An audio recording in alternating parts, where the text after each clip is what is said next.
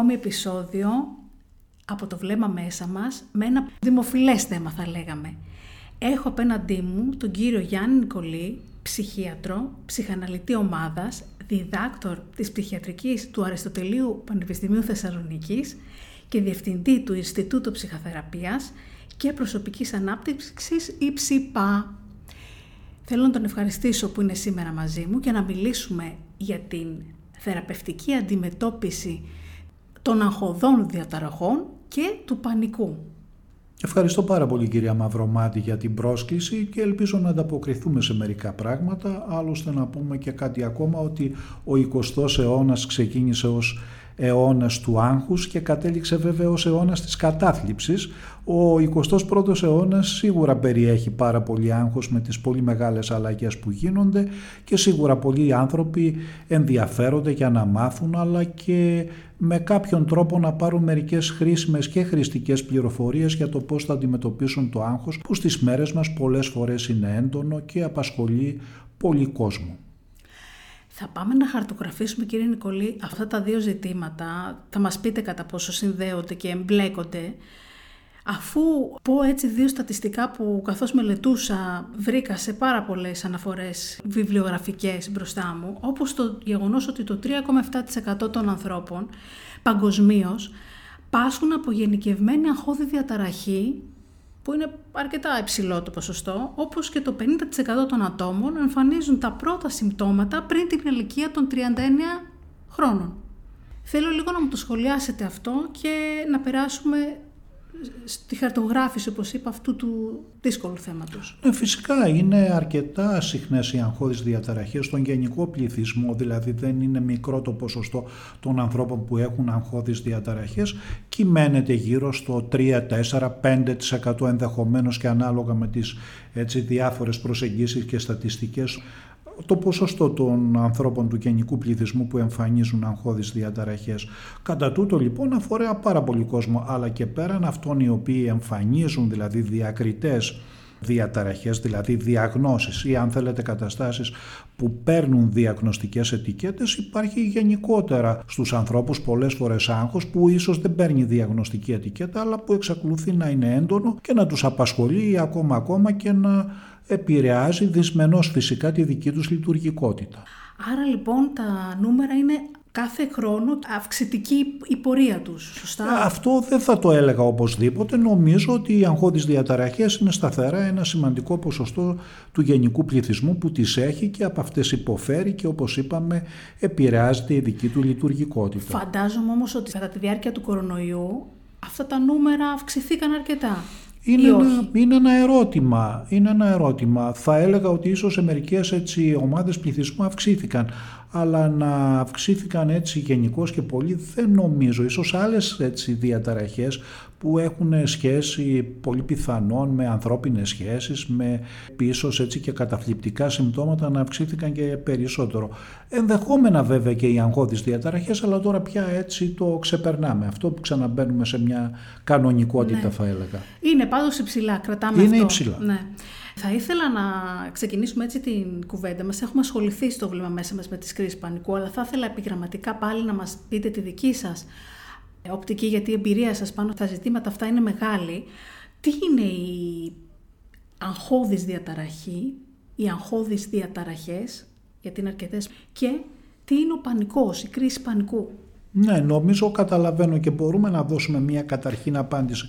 Όταν μιλάμε για κρίση πανικού, μιλάμε για μια διακριτή κατάσταση, δηλαδή για μια κατάσταση που εισβάλλει με έναν ευνίδιο τρόπο, εκεί που δεν το περιμένει κάποιος, είναι σε μια καφετέρια, είναι σε κάποια έξοδο, είναι οπουδήποτε και έχει πάρα πολύ έντονα συμπτώματα, δηλαδή έχει αίσθημα παλμών στο στήθος, έχει μερικές φορές ένα αίσθημα πνιγμονής στον λαιμό.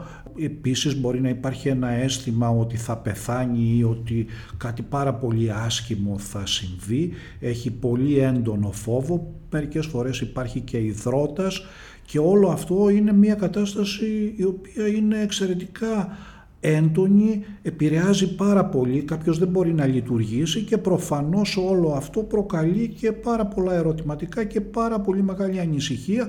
Μήπως υπάρχει κάποιο καρδιακό επεισόδιο ή υπάρχει κάποιο άλλο σωματικό νόσημα και πάρα πολλές φορές οι άνθρωποι οι οποίοι έχουν ε, διαταραχή πανικού ειδικά στην έναρξη του τότε απευθύνονται σε διάφορες υπηρεσίες υγείας, εννοώ δηλαδή υπηρεσίες σωματικής υγείας, συνήθως οι παθολόγοι, οι καρδιολόγοι διαβεβαιώνουν ότι δεν υπάρχει κάποιο καρδιολογικό ή παθολογικό πρόβλημα και κάποιες φορές και μετά από μερικές έτσι, εισβολές πανικού πείθονται ότι το πρόβλημα είναι ένα πρόβλημα ψυχικής υγείας για το οποίο πολλές φορές απευθύνονται σε εμάς. Είναι τόσο έντονο δηλαδή που μπερδεύει ακόμα και τους καρδιολόγους. Φυσικά, φυσικά. Μπερδεύει τους καρδιολόγους τουλάχιστον στο επίπεδο των συμπτωμάτων. Τέτοια συμπτώματα έχουν και διάφορα έτσι, σωματικά νοσήματα και καρδιολογικά νοσήματα. Αλλά αυτή τη στιγμή γίνει μια κλινική εξέταση και φυσικά καρδιογραφήματα και δεν αποδειχτεί τίποτα, τότε προφανώς αυτό είναι μια διαταραχή πανικού και έτσι γίνεται συνήθως. Δηλαδή υπάρχουν τέτοιες προσελεύσεις σε παθολόγους, σε καρδιολόγους και εν συνεχεία αποδεικνύεται ότι δεν υπάρχει κάποιο οργανικό πρόβλημα από την καρδιά και με αυτή την έννοια καθίσταται σαφές ότι πρόκειται περί ενός προβλήματος ψυχικής υγείας. Άρα είναι ένα καμπανάκι του οργανισμού. Κατά ένα τρόπο θα λέγαμε ναι, είναι ένα πολύ έντονο καμπανάκι, είναι ένα είδος συναγερμού στο οποίο βρίσκεται ο οργανισμός και που είναι και πάρα πολύ αναστατωτικό. Κατά την έννοια αυτή και σε σχέση με το ερώτημα που θέσατε, ενώ η κρίση πανικού είναι μια διακριτή κατάσταση η οποία διαρκεί 5, 10, 15, 20, καμιά φορά και παραπάνω και μισή ώρα ή μπορεί και παραπάνω. Αλλά συνήθως ένα τέτοιο έτσι χρονικό εύρος είναι αυτές οι κρίσεις. Αυτό έχει μεγάλη διαφορά σε σχέση με την γενικευμένη αγχώδη διαταραχή η οποία μπορεί να μην περιέχει κρίσεις αλλά είναι μια διαρκής κατάσταση όπου ο συγκεκριμένος άνθρωπος που έχει μια γενικευμένη αγχώδη διαταραχή είναι ουσιαστικά σαν να βρίσκεται διαρκώς όπως τα λέγαμε στα κάρβουνα. Μήπως συμβεί εκείνο, μήπως συμβεί το άλλο, ε, μήπως ε, τα χρήματα δεν μας φτάσουν, μήπως ε, τα παιδιά δεν ανταποκριθούν στις υποχρεώσεις, μήπως η σύζυγος θα βρεθεί σε δύσκολη θέση, μήπως εγώ θα έχω μια κακή αξιολόγηση, οτιδήποτε δηλαδή μπορεί να είναι μια αφετηρία προκειμένου να νιώθει κάποιος αυτό που λέμε άγχος. Και όταν λέμε άγχος εννοούμε μια κατάσταση στην οποία εσωτερικά υπάρχει ανησυχία και φόβος. Αυτό είναι το άγχος. Στις κρίσεις πανικού βέβαια αυτό παίρνει μια πολύ μεγάλη και πολύ οξία διάσταση. Για να δώσουμε λίγο τη διαφορά στους ακροατές μας, ποια είναι η διαφορά του κλασικού άγχους από την αγχώδη διαταραχή, δηλαδή πώς τη διακρίνουμε. Ναι, νομίζω μπορεί να απαντηθεί και αυτό. Όταν μιλάμε για άγχος, το άγχος είναι μια πανανθρώπινη κατάσταση. Όλοι οι άνθρωποι έχουμε άγχος και το άγχος είναι και μια, θα έλεγα και πολύ δημιουργική, τουλάχιστον ενδυνάμει κατάσταση. Δηλαδή οι φοιτητές πριν δώσουν εξετάσεις έχουν άγχος και πολύ καλώς έχουν άγχος οι άνθρωποι που κάνουν ένα πρώτο ραντεβού για να βγουν με κάποιον έτσι ενδυνάμει σύντροφο έχουν οπωσδήποτε άγχος. Όταν κάποιος αρχίζει μια δουλειά προφανώς έχει άγχος. Όταν προβληματίζεται για να ξεκινήσει μια δική του επιχείρηση επίσης έχει άγχος και ούτω καθεξής. Το άγχος είναι μια πανανθρώπινη κατάσταση και ουσιαστικά λέμε για το αίσθημα της εσωτερικής ανησυχίας και φόβου μπροστά σε μια καινούρια ή ακόμα και γνωστή αλλά όχι και τόσο αφομοιωμένη ως προς την αντιμετώπιση της κατάστασης. Ενώ όταν υπάρχει μια αγχώδης διαταραχή ή όπως λέγαμε και τόση ώρα για την διαταραχή πανικού, τότε το άγχος παίρνει έτσι χαρακτηριστικά όπως αυτά που είπαμε, δηλαδή γίνεται εξεσημασμένο, προβληματικό και επηρεάζει και την λειτουργικότητα δηλαδή το πόσο κάποιος μπορεί να λειτουργήσει στη δική του καθημερινότητα, αλλά και πέραν τούτου και αν ακόμα αυτό δεν επηρεαστεί, που συνήθως επηρεάζεται, το αίσθημα της ευεξίας και το αίσθημα της κανονικότητα της ζωής και των ευχαριστήσεων είναι πάρα πολύ μειωμένο. Δηλαδή καταφέρνει κάποιος να ανταποκριθεί στη δική του καθημερινότητα και στις απαιτήσεις της ζωής με πάρα πολύ μεγάλο κόπο. Αυτό φυσικά και σε μια προοπτική τον εξαντλεί. Και Κατά λείπει η χαρά ε, φαντάζομαι. φυσικά όταν υπάρχει ένα εξεσημασμένο άγχος στο οποίο διαρκώς είναι κάποιος μέσα σε ένα αίσθημα ανησυχίας και φόβου προφανώς θα λείπει και η χαρά, προφανώς οι ικανοποιήσεις θα είναι πολύ λίγες, δηλαδή η ζωή αρχίζει και γίνεται αρκετά μίζερη. Αυτό ενδεχόμενα να πυροδοτήσει και κάποια καταθλιπτικά συμπτώματα. Πολύ ωραία. Ποιος κινδυνεύει και είναι πιο επιρρεπής στις αγχώδεις διαταραχές; Ναι, και αυτό είναι μια πάρα πολύ καλή ερώτηση. Αυτό που θα λέγαμε είναι πρωτίστως οι άνθρωποι οι οποίοι ως προσωπικότητες έχουν αρκετή ανασφάλεια, οι οποίοι δεν έχουν μια εσωτερική αίσθηση επάρκειας ότι θα αντιμετωπίσουν τις δυσκολίες και τα προβλήματα της ζωής. Δηλαδή οι άνθρωποι που εν τέλει δεν θα λέγαμε μεγάλωσαν με τους πιο άρτιους τρόπους. Θα έλεγα επίσης ότι οι άνθρωποι που είναι επιρρεπείς σε έτσι, αγχώδεις διαταραχές είναι και αυτοί που δεν έχουν σχέσεις στην τρέχουσα πραγματικότητα της ζωής τους, στις οποίες σχέσεις να μπορούν να ακουμπήσουν, να αισθάνονται ασφάλεια, να αισθάνονται εμπιστοσύνη. Άνθρωποι δηλαδή με τέτοια χαρακτηριστικά προσωπικότητες προφανώς και είναι πιο επιρρεπείς στην ανάπτυξη αγχωδών διαταραχών. Κάποιος που έχει τραύμα μέσα του. Φυσικά, φυσικά. Αλλά αυτό, φυσικά, αλλά αυτό όμως σημαίνει ότι και εκ των πραγμάτων το τραύμα είναι κάτι που επηρέασε κατά πάσα πιθανότητα αρκετά έτσι, σκληρά τη δική του προσωπικότητα, ειδικά όταν όπως τώρα στις μέρες μας υπάρχουν άνθρωποι που έχουν έτσι, βρεθεί στην θέση των προσφύγων ως εκ του πολέμου που συμβαίνει έτσι, σε διάφορα σημεία δίπλα μας. Τέτοια τραύματα δηλαδή μπορούν να δημιουργήσουν και διαταραχές όπως αυτές τις διαταραχές μετατραυματικού στρες που μπορεί να είναι και μια επίσης αγχώδης κατάσταση πάρα πολύ έντονη και εξαιρετικά ικανή να δυσλειτουργήσει, να προκαλεί δηλαδή πολύ σημαντική δυσλειτουργία στον συγκεκριμένο άνθρωπο. Βεβαίως τα τραύματα, τα τραύματα δηλαδή μέσα από μια πολύ μεγάλη φυσική καταστροφή, ενδεχομένως μια ανθρωπιστική κρίση ή ακόμα, ακόμα και βασανιστήρια ή διώξηση τέτοιου τύπου καταστάσεις είναι πολύ πιθανό να προκαλέσουν αυτή την μετατραυματική διαταραχή στρες που ουσιαστικά είναι εκρήξεις άγχους και που επίσης επηρεάζουν την καθημερινότητα αλλά και την λειτουργικότητα αυτών των ανθρώπων. Είπατε πριν ότι η αγχώδης διαταραχή μπορεί να μπερδέψει και να μπερδευτεί με την κατάθλιψη. Ε, έλεγα ότι οι αγχώδεις διαταραχές στο βαθμό που επιμείνουν και προφανώς προκαλέσουν τις λειτουργίες στην καθημερινότητα όπως και στην λειτουργικότητα και μαυρίσουν, να το πούμε έτσι, τη ζωή, ενδεχομένως να πυροδοτήσουν και την εμφάνιση καταθλιπτικών συμπτωμάτων, καταρχήν όχι κατάθλιψης αυτής καθ' αυτής, αλλά η οποία μπορεί να εξελιχθεί και σε μια διαταραχή έτσι, της διάθεσης, σε μια καταθλιπτική διαταραχή, ας πούμε, σε μια δυσθυμία.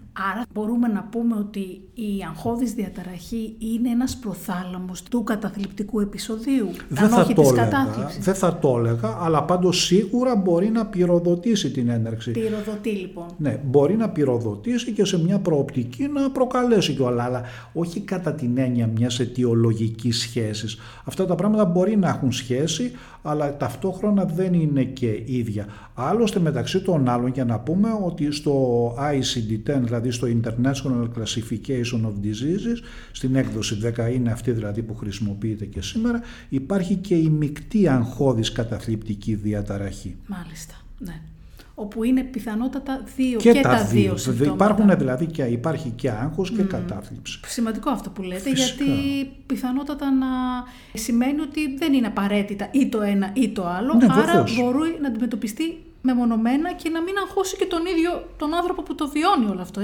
Είτε το άγχος το έντονο, είτε το καταθλιπτικό επεισόδιο, να μην του δημιουργήσει μεγάλο βάρος μέσα του, ότι πω, πω τι είναι αυτό τώρα που συνέβη, δεν είμαι καλά. Συνήθως το άγχος δημιουργεί αισθήματα και ερωτήματα δηλαδή του τύπου δεν είμαι καλά και μια μεικτή αγχώδης καταθλιπτική διαταραχή έχει τη δική της βαρύτητα η οποία δεν είναι ασήμαντη. Συνήθως οι άνθρωποι που εμφανίζουν τέτοιες συμπτωματολογίες και παίρνουν τέτοιες διαγνώσεις όχι μονάχα δεν περνούν καλά αλλά θα έλεγα ότι πολλές φορές στη δική τους καθημερινότητα σχεδόν υποφέρουν και συνήθως δηλαδή αυτοί οι άνθρωποι ζητούν και θεραπεία και ευλόγως διότι είτε η ποιότητα ζωής είτε η λειτουργικότητά τους όπως είπα μειώνονται σημαντικά. Πολλές φορές ακόμα και κοντινοί τους άνθρωποι που νοιάζονται για αυτούς είναι και πολύ πιθανό να τους προτείνουν ότι δεν είσαι καλά, κάποιον θα πρέπει να δεις και γι' αυτό υπάρχουμε και εμείς. Ναι, υπάρχουμε ναι. δηλαδή για να προσφέρουμε αυτές τις υπηρεσίες για ανθρώπους οι οποίοι έχουν τέτοια προβλήματα και που εν πάση περιπτώσει είναι και επιλύσιμα, είναι και αντιμετωπίσιμα προβλήματα. Δεν είναι δηλαδή προβλήματα τα οποία δεν αντιμετωπίζονται. Είναι θέματα που αντιμετωπίζονται. να το τονίσουμε αυτό με την ειδική συμβουλή και την ειδική καθοδήγηση από τους επιστήμονες. Θα έλεγε κανείς με τη θεραπεία που ενδείκνυται. Που θα δούμε παρακάτω. Θα ήθελα τώρα να μου πείτε, ε, υπάρχουν κάποιοι περιβαλλοντικοί παράγοντες που προκαλούν το παθολογικό άγχος; Παθολογικό άγχος θα έλεγα με κάποια έτσι ε, διασταλτική έννοια, ναι. Δηλαδή οι προβληματικές σχέσεις, οι τοξικές σχέσεις όπως είναι της μόδας σήμερα να το λέμε, είναι προφανώς μια αφετηρία για να υπάρχει άγχος, η κακή οικονομική κατάσταση, δηλαδή γενικότερα οι οικονομικές πιέσεις ή ακόμα ακόμα και η απώλεια μιας εργασίας, όλα αυτά μπορεί να είναι πολύ σημαντικά έτσι αφετηριακά σημεία δηλαδή για να έχουμε άγχος, κατ' επέκταση να έχουμε και άγχη τα οποία να πάρουν και μία διαγνωστική ετικέτα. Αλλά πάντως οι κακές σχέσεις, οι τοξικές σχέσεις, οι καθιονδήποτε τρόπο προβληματικές καταστάσεις στη ζωή είναι πολύ εύλογο και πολύ αναμενόμενο να κινητοποιήσουν άγχος. Από εκεί και πέρα βέβαια μια οργανωμένη προσωπικότητα θα αντιμετωπίσει το άγχος με έναν αλφα τρόπο θα έλεγα αρκετά λειτουργικό και ενδεχόμενα αυτό το άγχος θα είναι και αρκετά παραγωγικό έτσι ώστε να ξεπεραστεί και να αντιμετωπιστεί η κατάσταση. Μια προσωπικότητα που έχει σημαντικά ελλείμματα ή προβλήματα θα το αντιμετωπίσει προφανώς λιγότερο αποδοτικά δηλαδή προς το δυσλειτουργικό έτσι ώστε με κάποιον τρόπο να οδηγηθεί σε μάλλον συμπτωματολογία η οποία σε κάποια πρόπτικη μπορεί να πάρει και διαγνωστική ετικέτα. Πολύ ωραία. Θα ήθελα τώρα να μου πείτε ποιοι είναι οι τύποι των αγχωδών διαταραχών. Ναι, αυτό είναι μια καλή ερώτηση κυρία Μαυρομάτη, διότι ε, πολλοί νομίζουν ότι το άγχος είναι ας πούμε μία κατάσταση ενώ υπάρχουν αρκετές. Έτσι. Ήδη είπαμε για την μεικτή αγχώδη καταθλιπτική διαταραχή, αλλά δεν είναι μονάχα αυτή. Καταρχάς όταν μιλάμε για αγχώδεις διαταραχές, προφανώς μιλάμε για την γενικευμένη αγχώδη διαταραχή. Νομίζω ότι είπαμε μια λέξη και για αυτήν, αλλά από εκεί και πέρα υπάρχει και η μεγάλη έτσι, επιδημία. Το αναφέρουμε μάλιστα και σε ένα σεμινάριο που πρόκειται να κάνουμε σύντομα στις 18 Μαΐου, είναι η περίφημη διαταραχή πανικού, δηλαδή αυτή η έντονη και ευνίδια κατάσταση με το αίσθημα παλμών, με τον υδρότα, με το αίσθημα πνιγμονής, με το αίσθημα κινδύνου, αυτή είναι η διαταραχή πανικού. Από εκεί και πέρα υπάρχουν οι διαταραχή πανικού με αγοραφοβία, μπορεί να υπάρχει βέβαια και χωρίς αγοραφοβία, το πιο συχνό είναι να υπάρχει διαταραχή πανικού με αγοραφοβία. Συνήθως είναι και μία εξέλιξη της διαταραχής πανικού, δηλαδή επειδή είναι τόσο έντονα τα συμπτώματα κάποιος φοβάται από ένα σημείο και μετά να είναι έξω και ως εκ του γεγονότος ότι φοβάται να είναι έξω είναι ακριβώς αυτό που δημιουργεί και την αγοραφοβία. Αλλά πέραν αυτού υπάρχουν και ειδικές φοβίες που και αυτές είναι έτσι στις αγχώδεις διαταραχές, δηλαδή κάποιος φοβάται τα σκυλιά, τα ασανσέρ, τους κλειστούς χώρους, οπότε υπάρχουν δηλαδή διάφορες ειδικές φοβίες, όπως υπάρχει και η κοινωνική φοβία, δηλαδή η αδυναμία κάποιου να εκτεθεί, να βρεθεί ας πούμε σε ένα καθεστώς έτσι γενικός κρίσης από άλλους ανθρώπους. Υπάρχουν και άλλες έτσι αγχώδεις διαταραχές όπως η ψυχαναγκαστική καταναγκαστική διαταραχή που και αυτή προκαλεί αρκετό άγχος ως εκ της συμπτωματολογίας της και μπαίνει δηλαδή στην κατηγορία των αγχωδών διαταραχών αλλά γενικώς αυτές οι ετικέτες που είπαμε είναι ο βασικός κορμός των αγχωδών διαταραχών σε επίπεδο ετικέτας. Φαντάζομαι έτσι όπως μου τα περιγράφετε όλα αυτά, για να φτάσουμε στην αντιμετώπιση αυτών των καταστάσεων, θα πρέπει να τις αναλύσουμε, σαν να τις πάρουμε να τις κόψουμε κομμάτι-κομμάτι για να δούμε από τι αποτελείται το κάθε ένα κλαδί ας πούμε του δέντρου για να δούμε πώς θα το φτιάξουμε, πώς θα το ε, κάνουμε καλά. Θα ήθελα να μου πείτε πάνω σε αυτή τη λογική, τι είναι αυτό που πυροδοτεί και προκαλεί αυτές τις διαταραχές του άγχους και του πανικού. Εξαιρετικές ερωτήσεις κυρία Μαυρομάτη, αλλά είναι και ένα ερώτημα πόσο μπορούν να απαντηθούν με μια ανάλογη επάρκεια. Δεν απαντιόνται εύκολα τα πράγματα, διότι προφανώς τώρα το τι της πυροδοτεί είναι μάλλον μια πανσπερμία αιτίων, δηλαδή ένα φάσμα αιτίων. Καταρχάς ένα τραύμα, ένα τραύμα της τρέχουσας έτσι, πραγματικότητας, του τύπου η κατάρρευση μιας σημαντικής σχέσης μπορεί να είναι μια αφετηρία και μάλιστα να πυροδοτήσει μια αγχώδη κατάσταση που μπορεί να έχει σχέση με παλαιότερες εμπειρίες ας την πούμε με μια απώλεια κάποιου αγαπημένου προσώπου σε παλαιότερα χρόνια ένα επίσης ευνίδιο και αναστατωτικό γεγονός, δηλαδή μια εργασιακή αποτυχία ή μια απώλεια της εργασίας μπορεί να είναι επίσης ένα έτσι αφετηριακό γεγονός, δηλαδή να πυροδοτήσει ή άλλα προβλήματα στις σχέσεις, ειδικά όταν μάλιστα οι σχέσεις αυτές έχουν προβλήματα, είναι επίσης ικανό να πυροδοτήσει μια εμφάνιση αγχωδών συμπτωμάτων σε έκταση και ένταση, δηλαδή που να μπορούν να πάρουν μια διαγνωστική ετικέτα. Κατά συνέπεια λοιπόν ό,τι προκαλεί αναστάτωση, προβλήματα και απαιτεί μια ειδικότερη και γενικότερη αντιμετώπιση και βέβαια έχει έκταση, ένταση και βαρύτητα, είναι δυνατόν να πυροδοτήσει την έναρξη συμπτωμάτων για τα οποία νομίζω ότι ο άνθρωπος που τα φέρει θα ανησυχήσει και ενδεχομένως να απευθυνθεί για θεραπεία. Πάμε να δούμε λίγο τώρα πώς το αντιμετωπίζουμε το άγχος και τον πανικό. Να πούμε δηλαδή τώρα την ουσία του, του θέματός μας που είναι πολύ ωραίο όλα όσα μας λέτε και μπορούμε να μιλάμε πάρα πολύ ώρα γι' αυτό. Αλλά θα θέλαμε να δούμε πώς μπορούμε θεραπευτικά να αντιμετωπίσουμε και το άγχος αλλά και τον πανικό, την κρίση του πανικού. Ναι. Νομίζω κυρία Μαυρομάτη ότι θα ήταν καλό δηλαδή να πούμε πάρα πολύ γενικά ότι υπάρχουν δύο ή ενδεχομένω θα μπορούσαμε να πούμε και τρεις βασικές αντιμετωπίσεις και το λέω πάρα πολύ χονδρικά διότι κάθε μια ειδικά δηλαδή η ψυχοθεραπευτική αντιμετώπιση μπορεί να περιέχει και διάφορες εκδοχές.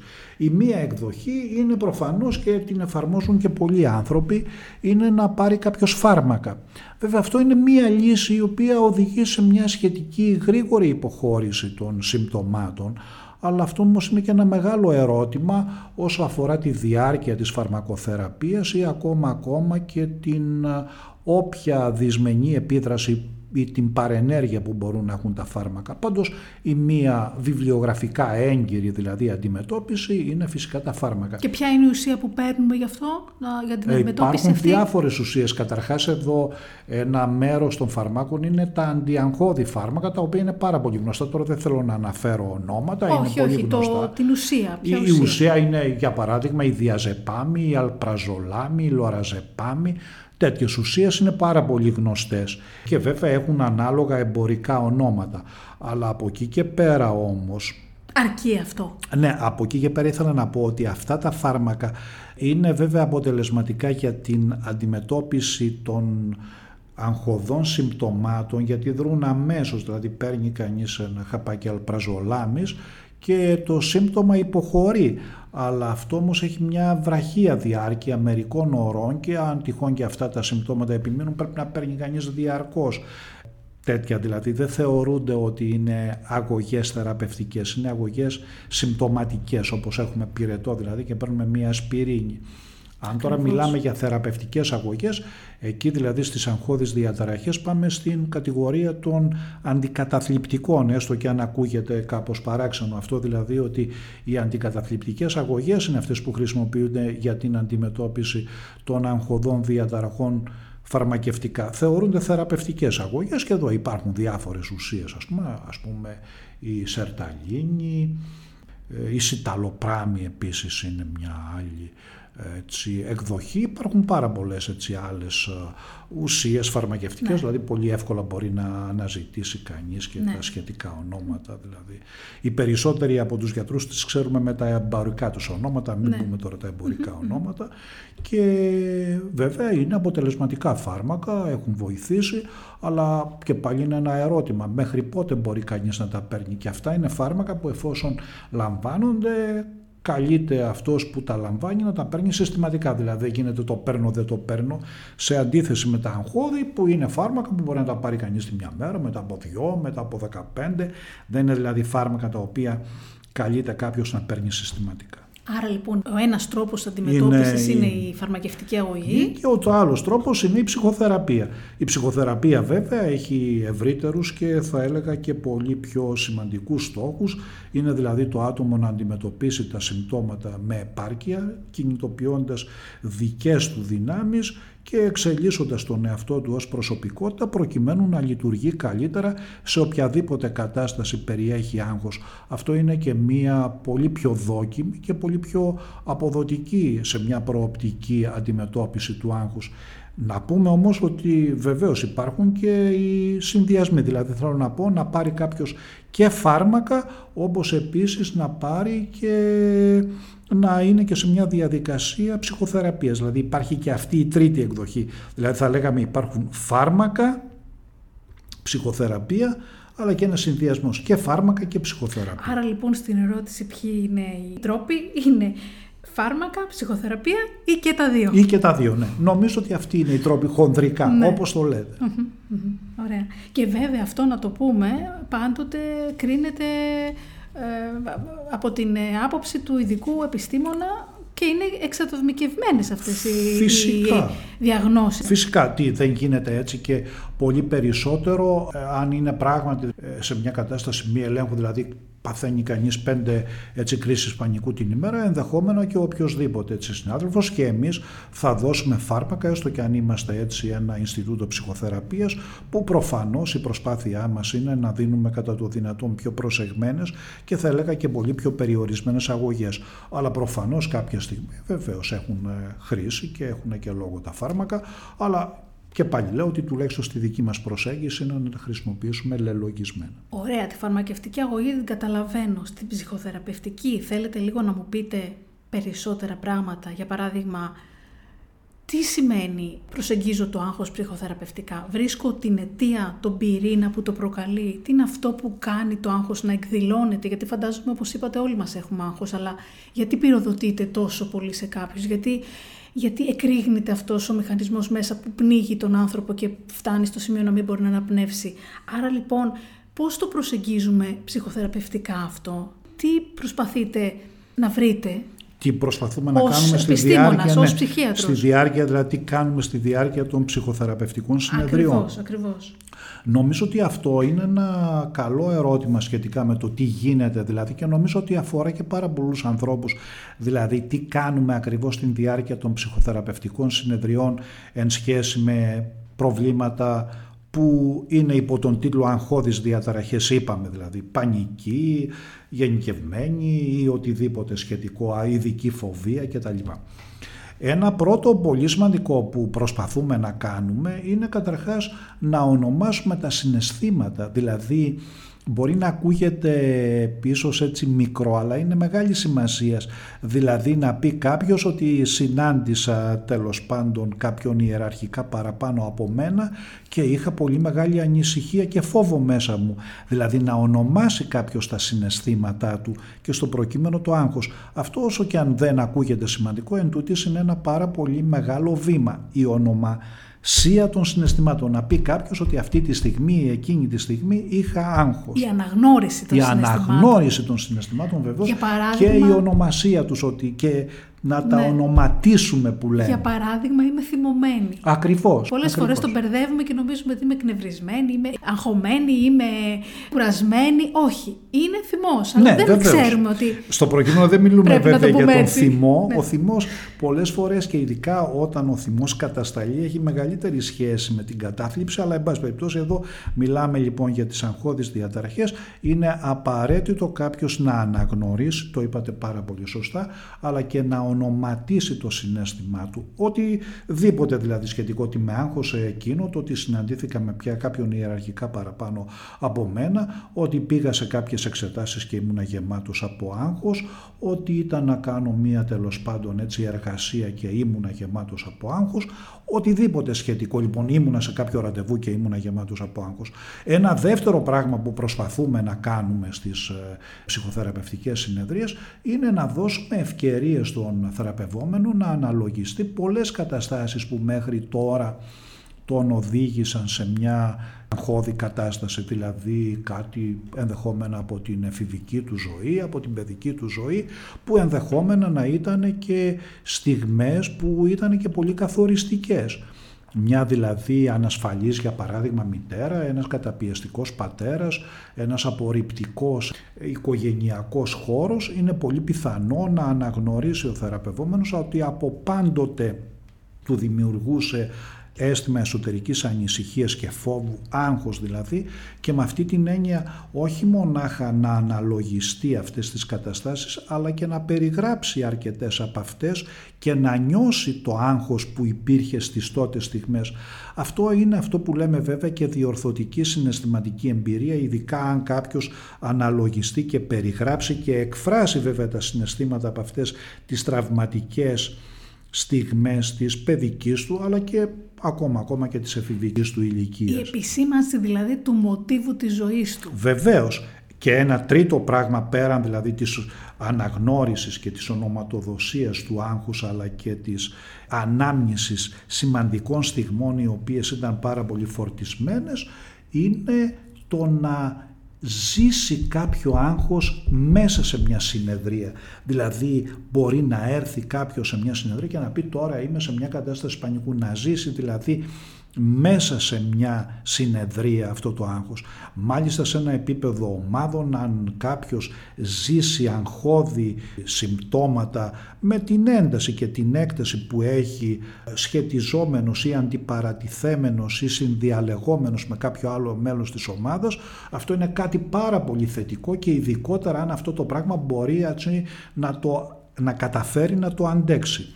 Και δεν είναι μονάχα αυτό, είναι και κάποιος να αναγνωρίσει και κάποιες πλευρές της προσωπικότητάς του. Δηλαδή να αναγνωρίσει ότι δεν έχει επαρκή εσωτερική ασφάλεια έτσι ώστε να μπορεί να μιλήσει ανοιχτά ή να αντιπαρατεθεί ή να διεκδικήσει. Αν κάποιος αναγνωρίσει δηλαδή τέτοιες πτυχές στην προσωπικότητά του, τότε προφανώς είναι και ένα μεγάλο ερώτημα και ένα μεγάλο ζητούμενο να τις διαφοροποιήσει. Και βέβαια η διαφοροποίηση εδώ σημαίνει μια σημαντική πορεία αλλαγών. Αλλά να το τονίσω και αυτό γιατί πολλές φορές μερικοί νομίζουν ότι η διαδικασία των αλλαγών είναι ότι απλώς θα γίνω ασφαλής.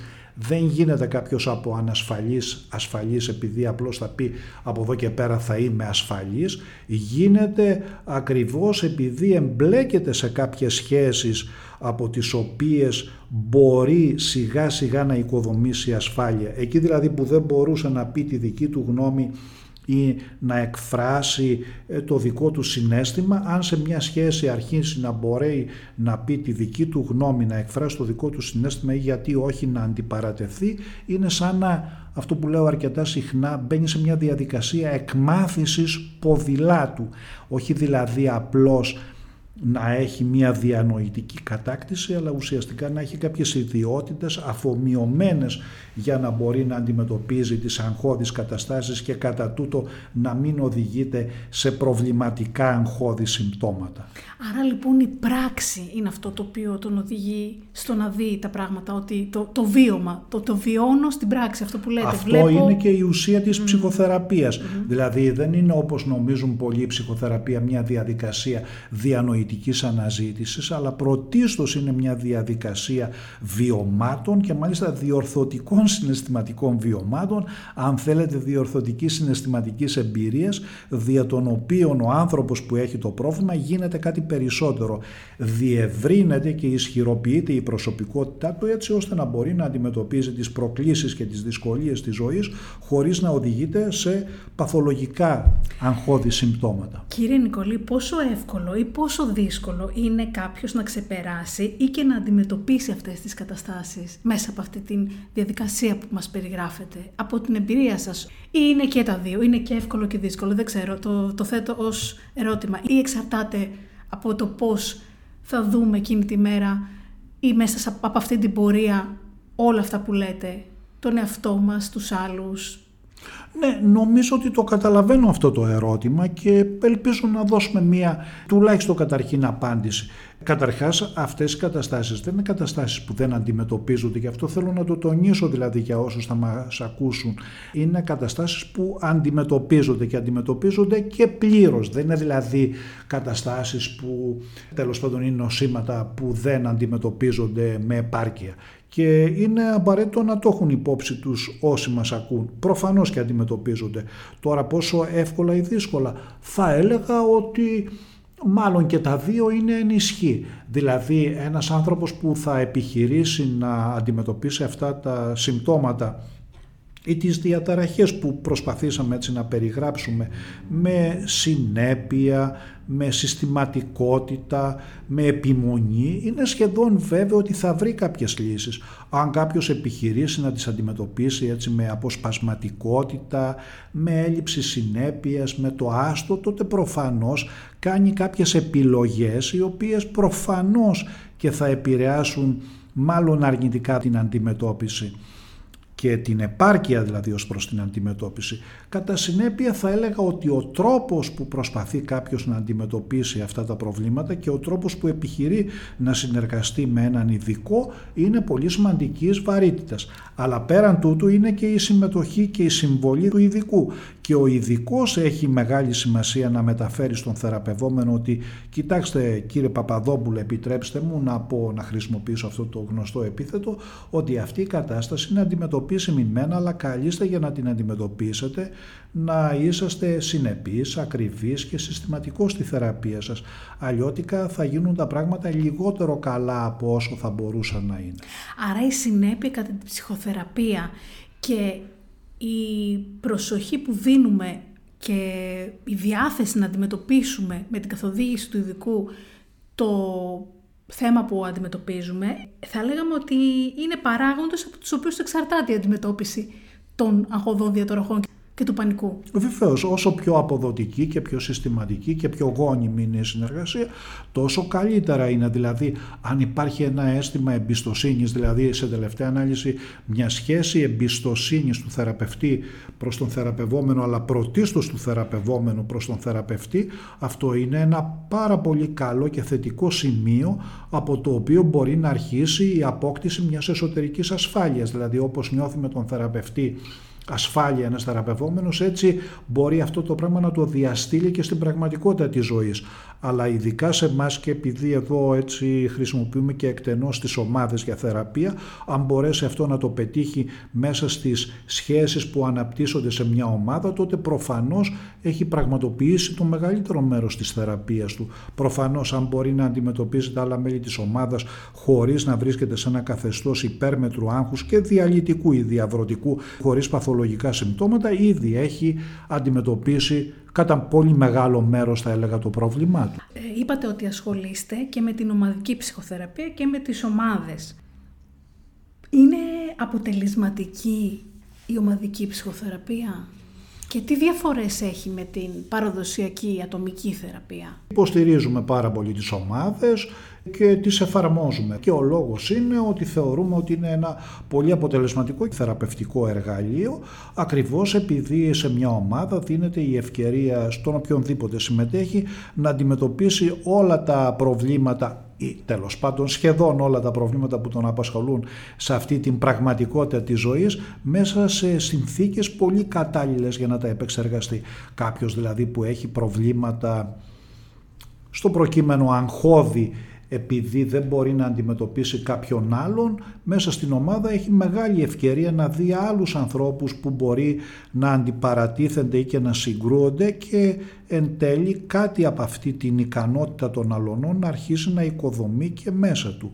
Επίσης είναι και μια κατάσταση στην οποία η εμπιστοσύνη άλλων μελών προς τον θεραπευτή, προς την ομάδα, προς άλλους είναι κάτι που μπορεί και πάλι να εσωτερικεύσει αλλά και να δει πολλά ρεπερτόρια συμπεριφορών, δηλαδή γόνιμων και δόκιμων αντιμετωπίσεων όσο αφορά τα προβλήματα και τις σχέσεις, τα οποία μπορεί να ενσωματώσει και έτσι να διαφοροποιήσει τη δική του προσωπικότητα προς μια κατεύθυνση ορίμανσης.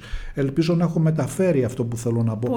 Κατά τούτο εμείς ε, Φυσικά και υποστηρίζουμε τις ομάδες και φυσικά είναι και μια από τις μεθόδους που εκτενώς χρησιμοποιούμε για την αντιμετώπιση και των αγχωδών διαταραχών στο Ινστιτούτο Ψυχοθεραπείας. Ωραία.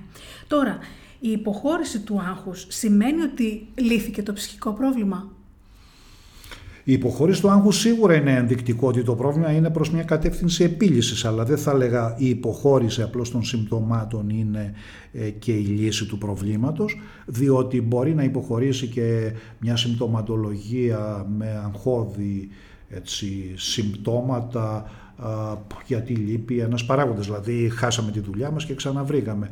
Θα έλεγα ότι η οριστική λύση του προβλήματος όπως και όποιων ανάλογων προβλημάτων είναι η κατάκτηση κάποιων πλευρών της προσωπικότητας, κάποιων δηλαδή ικανοτήτων μας ως προσωπικότητων δια των οποίων μπορούμε να αντιμετωπίζουμε τις προκλήσεις και τα προβλήματα. Προβλήματα του τύπου ότι κάτι δεν πήγε όπως το σχεδιάζαμε, κάτι κάναμε λάθος, στο επίπεδο των σχέσεων, της εργασίας, στο επίπεδο της διαχείρισης των οικονομικών μας και έχουμε τη δυνατότητα να αντέξουμε το όποιο δυσάρεστο συνέστημα και να κάνουμε κάποιες διορθωτικές κινήσεις. Με αυτή την έννοια λοιπόν θα έλεγα ότι η οριστική λύση είναι η κατάκτηση πλευρών στην προσωπικότητα σε τελευταία ανάλυση η ανάπτυξη της προσωπικότητας έτσι ώστε να μπορούμε να αντιμετωπίζουμε τις αναποδιές, τις δυσκολίες και τα προβλήματα της ζωής τα οποία η ρίστο εμπαρόδο είναι απολύτως αναπόφευκτα. Δεν μπορεί να υπάρχουν δηλαδή δουλειές και δεν μπορούν να υπάρχουν και ζωές που δεν θα έχουν προβλήματα, αναστατώσεις, εμπόδια. Και η ουσία της ζωής είναι ακριβώς η ικανότητά μας να τα αντιμετωπίζουμε. Άλλωστε για να πούμε και ένα εφιολόγημα, οι άνθρωποι που έχουν κάνει μια τέτοια έτσι διαδρομή είναι οι άνθρωποι οι οποίοι θα πούν εδώ υπάρχει ένα οικονομικό πρόβλημα. Από αυτή την προσπάθεια χάσαμε κάποια χρήματα και το θέμα είναι τώρα πώς θα αποκαταστήσουμε αυτή τη ζημιά κάποιος που θα πει πώς θα αποκαταστήσουμε αυτή την ζημιά είναι σε πάρα πολύ πλεονεκτική θέση σε κάποιον που θα πει είχαμε αυτή την απώλεια χρημάτων και πλέον είμαστε κατεστραμμένοι και δεν μπορούμε να κάνουμε κάτι. Και μόνο η διαφορετική διατύπωση ήδη δίνει μια διαφορετική προοπτική. Αλλά αυτή τη διαφορετική διατύπωση θα την κάνει ένας άνθρωπος που έχει αναπτυγμένες ανάλογες ικανότητες σε αντίθεση με κάποιον που δεν έχει τέτοιες και που θα πει είμαστε κατεστραμμένοι, δεν μπορούμε να κάνουμε τίποτα, άρα να πάμε σε μια αγωνία, να περιμένουμε το χειρότερο, οπότε βέβαια το χειρότερο κατά πάσα πιθανότητα θα έρθει. Η διατύπωση που είπατε είναι ένα μεγάλο μυστικό που αν μπορούσαμε να το κάνουμε όλοι στα διάφορα θέματα που ερχόντουσαν στη ζωή μας που θα έρθουν έτσι κι αλλιώς γιατί η ζωή είναι έτσι φτιαγμένη θα ήταν πιο αντιμετωπίσιμα τα πράγματα. Τώρα, πλησιάζοντας προς το τέλος θα ήθελα να μου πείτε κάποιος έτσι που ακούει ωραία όλα αυτά που λέτε τι είναι αυτό το οποίο θα τον φέρει πιο κοντά στην οριστική θεραπεία; Ήδη νομίζω είπαμε η ανάπτυξη και μάλιστα η επαρκής ανάπτυξη της προσωπικότητας του να αντιμετωπίζει τις δυσκολίες με επάρκεια, αποτελεσματικότητα, γονιμότητα είναι η ουσία της αντιμετώπισης. Όταν κάποιος, αντιμετω... Όταν κάποιος αναπτύξει την προσωπικότητά του κατά την έννοια αυτή προφανώς είναι ε, αυτό που θα λέγαμε καλά. Είναι ένας άνθρωπος που μπορεί να αγωνίζεται για τη ζωή του, να βρίσκει νοήματα, να παίρνει ικανοποιήσεις. Αυτό είναι και το καλά. Και εγώ σας λέω τα κάνω όλα αυτά, είναι κάποιος αυτή τη διαδρομή και είναι όλα καλά και τα αντιμετωπίζει και επανέρχεται κάτι στη ζωή του. Ένας θάνατος, μία απώλεια της δουλειάς του, μία απώλεια του σπιτιού του, ένας χωρισμός. Τι συμβαίνει εκεί; Ξανά έχει βρει τη δύναμη τόσο έντονα μέσα του ώστε να το αντιμετωπίσει αυτό ή μπορεί να ξανά, να το πω, ξανακυλήσει προς το άγχος, να ξανα στραφεί προς το άγχος. Δεν ξέρω να το εκφράζω σωστά. Νομίζω αρκετά καλά και νομίζω ότι μπορεί να υπάρξει εδώ μια απάντηση. Προφανώς όταν συμβεί μια αναποδιά που είναι αναπόφευκτο να συμβεί, όταν συμβεί κάτι πάρα πολύ δυσάρεστο, μια άλλη απώλεια, είναι πολύ εύλογο ότι θα κινητοποιηθεί κάποιο άγχος, αλλά αυτό δεν είναι τίποτα εκτός ή τίποτα κακός. Το άγχος, όπως είπαμε και στην αρχή, αρχή της κουβέντας μας, είναι μια πανανθρώπινη κατάσταση η οποία έχει και πάρα πολύ γόνιμες πλευρές. Δηλαδή όταν έχουμε άγχος εργαζόμαστε περισσότερο, διαβάζουμε περισσότερο, προσπαθούμε περισσότερο και έτσι αντιμετωπίζουμε τις δυσκολίες. Κατά την έννοια αυτή λοιπόν όταν έρχεται μια τέτοια αναποδιά, μια τέτοια απώλεια, ό,τι σχετικό, τότε καλείται κανείς και έτσι γίνεται να κινητοποιήσει τις υπάρχουσες δυνάμεις προκειμένου να αντιμετωπίσει τις δυσκολίες. Όσο έχει αυτές τις δυνάμεις αλλά και αυτό το ρεπερτόριο των συμπεριφορών και των στάσεων για να τις αντιμετωπίσει, τόσο προφανώς δεν θα αντιμετωπίσει προβλήματα. Όσο λιγότερο τα έχει, τόσο μπορεί να πάει προς την ανάπτυξη αγχωδών συμπτωμάτων ή ενδεχόμενα και κάποιας έτσι αγχώδους διαταραχής. Αλλά με αυτή την έννοια επανερχόμαστε και στο αμέσως πριν που λέγαμε ότι η οριστική λύση είναι η ανάπτυξη πλευρών της προσωπικότητας για την αντιμετώπιση των απολειών, των δυσκολιών, των συγκρούσεων, ό,τι έχει αυτή η ζωή που είναι και η ουσία του καλά. Η ουσία του καλά είναι δηλαδή να μπορεί κάποιος να αντιμετωπίζει τις δυσκολίες και τα προβλήματα της ζωής, να μπορεί να αντλεί ικανοποιήσεις αλλά και να βρίσκει και νοήματα. Και αυτό είναι η ανάπτυξη μιας προσωπικότητας ισχυρής και ικανής να έχει μία ζωή και με ικανοποιήσεις και με νοήματα. Αλλιώτικα θα μιλούσαμε για κάτι πολύ πιο υποβαθμισμένο θα έλεγα. Υπάρχει κληρονομική προδιάθεση στο άγχος; Ναι, νομίζω και αυτό είναι ένα καλό ερώτημα. Εδώ, κυρία Μαυρομάτη, θα σας έλεγα ότι όλες οι μελέτες που υπάρχουν και αυτό που αναφέρεται σε όλα τα σχετικά εγχειρίδια, αλλά και γενικότερα είναι ότι υπάρχει δηλαδή ότι σε ανθρώπους που έχουν βιολογική συγγένεια και μάλιστα στενή υπάρχει μεγαλύτερο ποσοστό αγχωδών διαταραχών. Αλλά αυτό ελάχιστα πράγματα λέει για Γιατί τους σας το ρωτάω αυτό; Γιατί αν όπως σας ρώτησα πριν αντιμετωπίσω το άγχος με την λογική, με τη θεραπεία, με την ενίσχυση της προσωπικότητας, αλλά από τη φύση μου είναι αυτό που λέμε, είναι αγχώδης αυτός, το, το έχετε ακούσει, το λέμε πολλές φορές. Αυτός είναι αγχώδης, αυτός είναι λίγο πιο χαλαρός. Ισχύει, υπάρχουν άνθρωποι που είναι έτσι πιο επιρρεπείς στο άγχος. Άρα κατά αυτή την έννοια σας ρωτάω αν υπάρχει, γιατί αν εγώ έχω περισσότερες πιθανότητες να αγχωθώ, αν μου συμβεί κάτι ξανά στη ζωή, θα ξαναγίνει αυτό, θα ξαναπάω στο άγχος. Ε, φανταζόμαι θα πάτε στο άγχος, αλλά αυτό δεν είπαμε, δεν έχει και τίποτα κακό. Πάντως οι αγχώδεις διαταραχές ε, είναι συχνότερες σε βιολογικούς έτσι, συγγενείς εν σχέση με τον γενικό πληθυσμό. Εν τούτης, αυτό λίγα πράγματα λέει. Ακόμα και αυτοί οι οποίοι έχουν αγχώδεις διαταραχές καλούνται να κάνουν κάτι από όσα είπαμε και όσο και αν ιδιοσυγκρασιακά έχουν παραπάνω άγχος καλούνται να κάνουν και αυτοί ανάλογες αλλαγές. Όσο πιο πολύ τις κάνουν τόσο πιο πολύ είναι προς την κατεύθυνση της θεραπείας, της ίασης αν θέλετε ή και της ανάπτυξης της προσωπικότητάς τους. Δηλαδή αν κάποιος είναι παραπάνω αγχώδης από τον άλλο που υπάρχουν τέτοιοι άνθρωποι και που προφανώς δεν έχει τίποτα το κακό αυτό είναι να κάνουν και αυτοί αρκετές αλλαγές όχι για να μην έχουν άγχος δηλαδή δεν μπορούμε να μιλήσουμε για τέτοιες καταστάσεις.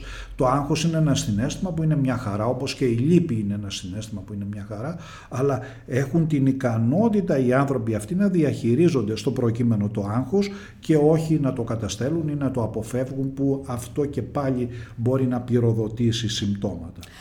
Άρα να πούμε ότι παίρνουμε τα μηνύματα που μας δίνει το άγχος, προσπαθούμε να το διαχειριστούμε στις περιπτώσεις που είναι τόσο έντονες όπως είπαμε από τις διαταραχές αυτές της αγχώδης και της κρίσης πανικού και χτίζουμε την προσωπικότητά μας όσο πιο καλά μπορούμε, λιθαράκι λιθαράκι, ώστε να μπορούμε να είμαστε πιο ανθεκτικοί στα, σε όλα τα ερεθίσματα που έρχονται στη ζωή μας και συμβαίνουν. Ναι βέβαια, φυσικά η ανάπτυξη ανθεκτικότητας είναι μείζονο σημασίας για το καλά. Δηλαδή οι άνθρωποι που έχουν ανθεκτική προσωπικότητα προφανώς είναι και οι άνθρωποι που είναι και πολύ πιο καλά από άποψη ψυχικής υγείας. Η ανάπτυξη δηλαδή της ψυχικής αντοχής είναι κρίσιμο στοιχείο και η ανάπτυξη της ψυχικής αντοχής δεν γίνεται σε κενό, γίνεται μέσα από την αξιοποίηση των εμπειριών. Νομίζω το είπατε σχεδόν και έτσι είναι. Η αξιοποίηση των εμπειριών όμως, η αξιοποίηση των εμπειριών δεν είναι κάτι που το κατέχει κανένας αυτού Θέλει να μάθει κάποιος να αξιοποιεί τις εμπειρίες του. Αυτό είναι η πεμπτουσία της ζωής. Οι άνθρωποι που καταφέρουν να αξιοποιήσουν τις εμπειρίες τους συνήθως θα πάνε πάρα πολύ καλά στη ζωή. Ενώ οι άνθρωποι που δεν αξιοποιούν τις εμπειρίες τους προφανώς δεν θα τα πάνε και τόσο καλά. Και δεν γίνεται και από τη μία μέρα στην άλλη. Φυσικά. Θέλει χρόνο, Φυσικά. θέλει φροντίδα. Και αναστοχασμό που έχει μεγάλη σημασία, δηλαδή να σκεφτώ πώς θα πήγα στην μια εμπειρία, πώς θα πήγα στην άλλη, τι έκανα καλύτερα και από εκεί και πέρα να οικοδομήσω αυτό το γόνιμο και δόκιμο ρεπερτόριο ζωής. Εκεί είναι και η ουσία του καλά. Εμείς γι' αυτό έτσι αγωνιζόμαστε με τους θεραπευόμενους μας, να τους δώσουμε ευκαιρίες δια των οποίων θα διαφοροποιήσουν τις λειτουργικές πλευρές της προσωπικότητά τους και θα ξεδιπλώσουν τις δικές τους αντοχές και ικανότητες. Κλείνουμε με αισιόδοξο μήνυμα, με αναστοχασμό κύριε Νικολή. Σας ευχαριστώ πάρα πολύ για την συνομιλία αυτή και την κουβέντα που είχαμε. Θα δώσω τα στοιχεία σας όλα. Αν θέλετε να μου πείτε και λίγα λόγια για το σεμινάριο που έχετε, το Ινστιτούτο Ψυχοθεραπείας και Προσωπικής Ανάπτυξης, θα τα βρείτε όλα στο, στο link του podcast και μπορείτε να ακολουθήσετε το βλέμμα μέσα ναι, μας. έχουμε μία τέλος πάντων δραστηριότητα του ΙΨΠΑ, είναι ένα webinar που απευθύνεται βέβαια θα έλεγα στο γενικό πληθυσμό αλλά και σε ειδικούς αν θέλουν να παρακολουθήσουν.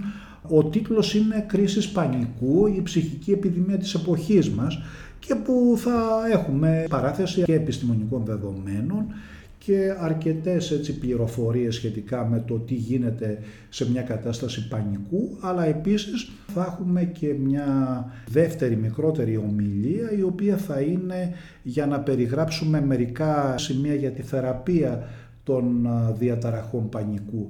Επίσης, μετά τις ομιλίες και τη συζήτηση που θα ακολουθήσει, θα έχουμε και ομάδες ε, εμπειρίας. Οι συμμετέχοντες στο σεμινάριο θα συμμετάσχουν σε μικρές ομάδες εμπειρίας, όπου θα πάρουν και μια καταρχήν τουλάχιστον ιδέα και εικόνα για το πώς εξελίσσονται η θεραπεία σε ομάδα και αυτό είναι κάτι πάρα πολύ χρήσιμο. Νομίζω ότι θα τους δώσει και πολλές πληροφορίες αλλά και μια εικόνα έτσι για την διεργασία της θεραπείας σε ομάδα.